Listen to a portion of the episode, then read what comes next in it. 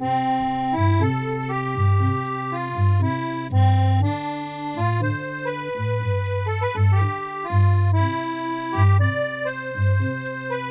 and bienvenue to Lulabelle's Francophiles. Je m'appelle Lou, and I'm presenting this podcast as a way to keep our inner Frenchy vibes happening while we're not in France. Each episode, we've been chatting about our French experiences with guests who live both in Australia and France, and sharing ideas for how to stay connected to the Francophile within you. Subscribe on one of the major podcast platforms and you'll be notified as soon as new episodes are available. Or follow Lulabelle's Francophiles on Insta and view all the pics as you listen. Just head to the lulabellesfrancophiles.com website and you'll find all the links leading to a lovely way to stay connected to one of our fave destinations, France. I'd like to say bonjour to Francophiles listening across the world. Bienvenue wherever you're listening from today. Now, today I'm chatting to who I think is a brilliant French chef, I met when I did a most amazing cooking class in Provence a few years ago.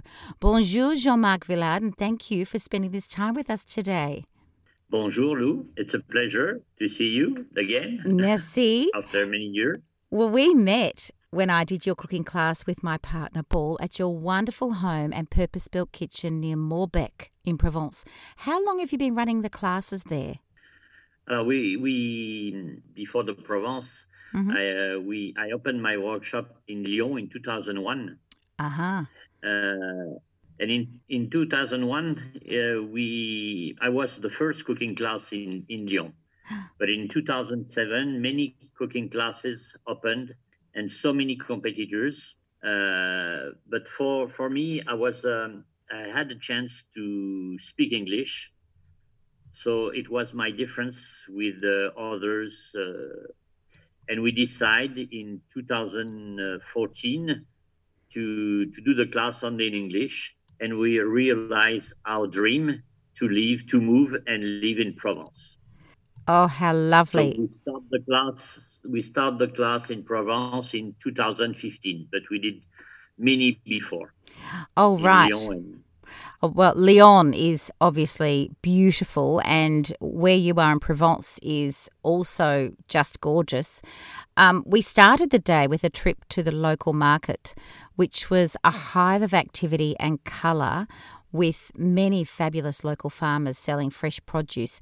Do you always start the cooking day this way? Uh, yes, we always start the cooking class this way. Yeah, you remember when you came at how home you you had a welcoming uh, welcome coffee. Right. and we we did we we moved to the market. Hmm. so we always start with the either the local market either the farmers co-op. Uh, the co-op you can find the same products and the same farmer is uh, as the market. Why? And it's important for me to cook uh, mainly local products mm-hmm. local and seasonal products. Why when we were doing the class with you, it went all day with us stopping to eat each of the courses after we made them. It was clear how much you love what you do. Where did your passion for food start? A long time ago. long time ago. I, I've always loved to eat, uh, even when I was young. Um, my passion has begun very young when I was teenager. Mm-hmm. Uh, I remember I was in charge sometime to reheat the the food for my sisters. Mm. So my mom at this time she prepared uh, every week was mm-hmm. almost the same food. Oh so right. It, it, was a little bit boring for me to to reheat and to read the same food. So I opened some cookbook and start to create something uh, simple. But uh, it was the beginning for for the passion of the French cuisine. Oh, how and, uh, wonderful! And I moved to the south of France at this period uh, to uh, and learn. Uh, I, I, went to the French uh, culinary school in Nice mm-hmm. and spent three years to learn the, the basic of the French cuisine. And wh- how old were you then? Uh, I was uh, 16 or 17, 17 wow. years old, yeah. Well, you've worked now since then in some of the best and some Michelin star restaurants across France.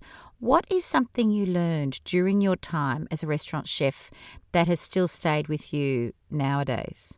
Um, like I said, um, when you start in the school or in, in some restaurant, you still learn learning the, the basic of the French Mm. cuisine. And after, uh, from many chefs, many restaurants, you create your own personality, your own cuisine, your own style uh, from different chefs, from different experience you had uh, with the chefs. Oh, right. Well, you moved to the USA for a time, introducing French culinary excellence to the Americans. That sounds like it would have been very exciting, but what was the biggest challenge for you working in the US? Uh, the big challenge first to make discover the French culture and the French cuisine, Mm. Uh, especially in the Middle West, because I was in uh, St. Louis, Missouri, you Mhm. know, Yeah. and uh, also it's to find the right products because from France to uh, the US, especially in 1981, Mhm. uh, it wasn't easy to to use the same way as we do in France to prepare the the French food. So it was a great experience for me to learn and to speak English. Yes, that would have been a big learning curve for you, I imagine. Uh, did you speak English before then? No, no, not at all. No, nothing. Oh, my goodness. A few words, but nothing. Oh, wow. Well, before starting your current cooking school in Lyon in 2001 for non professional chefs, you were a chef instructor at the most prestigious Paul Bocuse Institute in Lyon. What was that like?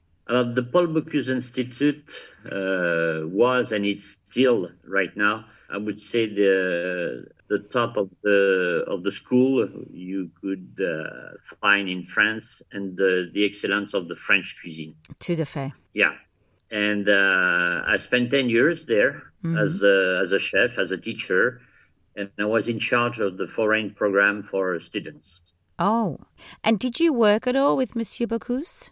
Uh, no, Paul Bocuse was the chairman of the institute. hmm Uh, he came sometimes, but he didn't work with chefs uh, in the kitchen. He came several times and he did some uh, cooking demo for students, hmm uh, but he didn't work with because it was it's his own school. It's not his restaurant. It's different. Right. It must have been quite an experience, though, working with someone who is quite an icon in France, I imagine. Mm, yeah, Mm. he was a very good professional, uh, Paul Bocuse. Yes. Now, you and your lovely wife Alice made us feel so welcomed at your place for the day when we did a class with you. We have made some lasting friendships from that day with other attendees who came from around the world. Do you have many people come back for repeat lessons? Alors, at the beginning, when we start, when we did the class, uh, we thought it will be just one shot. Mm. And now we have surprise because we see people coming again and several times, and they come back with families, with friends, and uh, also for us, it's it's very nice to see them again. Yes, it was just such a beautiful day. And we were very lucky because we coupled it together with a wine tour day that was near your place as well. So I'll put all of the links on the Lulabelle's Francophiles website for people who may wish to book a day with you. But there are package deals with another wine tour in that region as well. And it's a lovely thing for people to be planning for when they are going to travel to France because uh, it's nice to keep that hope alive.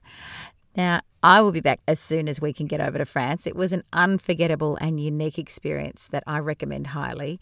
So, thanks so much for your time today, Jean Marc. We're so glad that you were able to spend this time with us. Thank you, Lou. It was a pleasure to have a little talk with you, uh, and hope hopefully to see you in the future. Absolutely. Tout à fait. Au revoir. Bye bye. Au revoir. Bientôt. Now, we heard how Jean Marc worked with the French icon, Monsieur Paul Bocuse, and that is a lovely segue to the music we're about to hear from another treasured French icon. Pierre Perret released 36 studio albums starting in 1957 right up to today. He has also made six compilation albums. He's authored a number of books and had television appearances. And in addition to his French individual work, he was part of the American group The Platters in the 1950s. Perret spent much of his childhood in the cafe which his parents owned near Toulouse in southwestern France. And in 2017, more than 20 acclaimed French musicians joined together to perform Pierre Perret's song Au Café du Canal as a tribute to the amazing man and his work. Now, this song reminds me of a serendipitous time when life was simple. It talks of two intertwined carved hearts on the trunk of a lime tree where we can bring our kisses. It has a lovely laconic feel, almost as if time is standing still, which is just how it feels when meandering around Provence, where I visited Jean Marc. This version of Au Café du Canal is the tribute version, and you'll find the links to both this and Pierre Perret's versions on the Lulabelle's Francophiles website. Here is Au Café du Canal.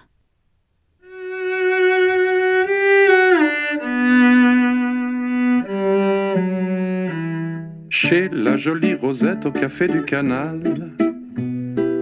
sur le tronc du tilleul qui ombrageait le bal, pouvait lire sous deux cœurs entrelacés. Ici, on peut apporter ses baisers. Moi, mes baisers, je les avais perdus. Et je croyais déjà avoir tout embrassé. Et je ne savais pas que tu étais venu. Et que ta bouche neuve en était tapissée. La chance jusqu'ici ne m'avait pas souri. Sur mon berceau, les fées se penchaient pas beaucoup. Et chaque fois que je tombais dans un carré d'ortie, il y avait une guêpe pour me piquer dans le cou. Pourtant ma chance, aujourd'hui elle est là. Sous la tonnelle verte de tes cils courbés. Quand tu m'as regardé pour la première fois, ma vieille liberté s'est mise à tituber. On était seul au monde dans ce bal populeux. Et dans une seule main, j'emprisonnais ta taille. Tes seins poussaient les plis de ton corsage bleu. Ils ont bien failli gagner la bataille. J'aime le ciel parce qu'il est dans tes yeux. J'aime l'oiseau parce qu'il sait ton nom. J'aime ton rire et tous ces mots curieux que tu viens murmurer au col de mon veston.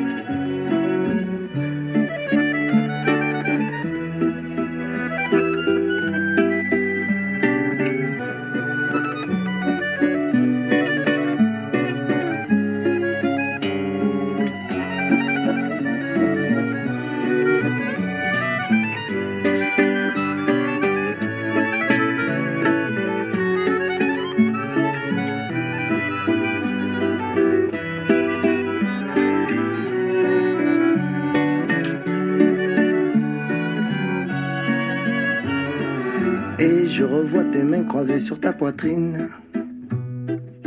Tes habits jetés sur une chaise au pied du lit. Ton pauvre cœur faisait des petits bonds de sardines quand j'ai posé ma tête contre lui. Dieu, tu remercies Dieu, ça fait bien de toi. Mais mon amour pour toi est autrement plus fort. Est-ce que Dieu aurait pu dormir auprès de toi? Pendant toute une nuit sans toucher à ton corps Chez la jolie Rosette au café du canal, sur le tronc du tilleul qui ombrageait le bal. On pouvait lire sous le cœur s'entrelacer. Ici, on peut apporter ses baisers. That was the tribute version of Pierre Perret's Belle Chanson au Café du Canal. You'll find links to both this and Pierre Perret's versions of the song on the Lulabelle's Francophiles website. Now, earlier we chatted to Jean Marc Villard about his life as a French chef over a number of decades and also about his cooking school, which I was fortunate enough to attend at his home in Provence a few years ago.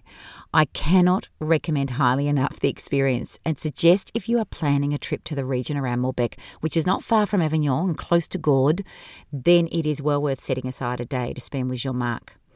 For Francophilers who are also into wine, there are packages available for Jean Marc's Day that team with a separate wine tour day around the famed Chateauneuf du Pape area. And we'll be hearing more about that experience in an upcoming Lulabelle's Francophiles episode soon. Now, on my visit to Jean Marc's cooking school, we made five or six courses to enjoy across the day, and every one of them was exquisite. One that my partner Paul and I made again on our return to Australia was Jean Marc's peach flan with almond and lavender. Now, this flan is just out of this world to eat but it's not too difficult to make. It has a dough with a little lemon zest flavour in it filled with a simple almond batter and topped with blanched peaches, lavender, and brown sugar before baking. We made it for a French garden party we had with friends, and it was a huge hit. So I'll place the recipe on the website together with the details of Jean Marc's classes. Et c'est tout, elle a fini aujourd'hui. That is all for another episode of Lulabelle's Francophiles. I have so enjoyed chatting and daydreaming of France today, and I really hope you have too. Francophilers can get in touch with suggestions for future podcasts on the lulabellesfrancophiles.com website, and then together we can take this journey to share some of your story as well as my own. Follow on Instagram too for the daily posts, and we can become immersed in a variety of experiences de français together and keep our Frenchy vibes happening. Au revoir et à bientôt.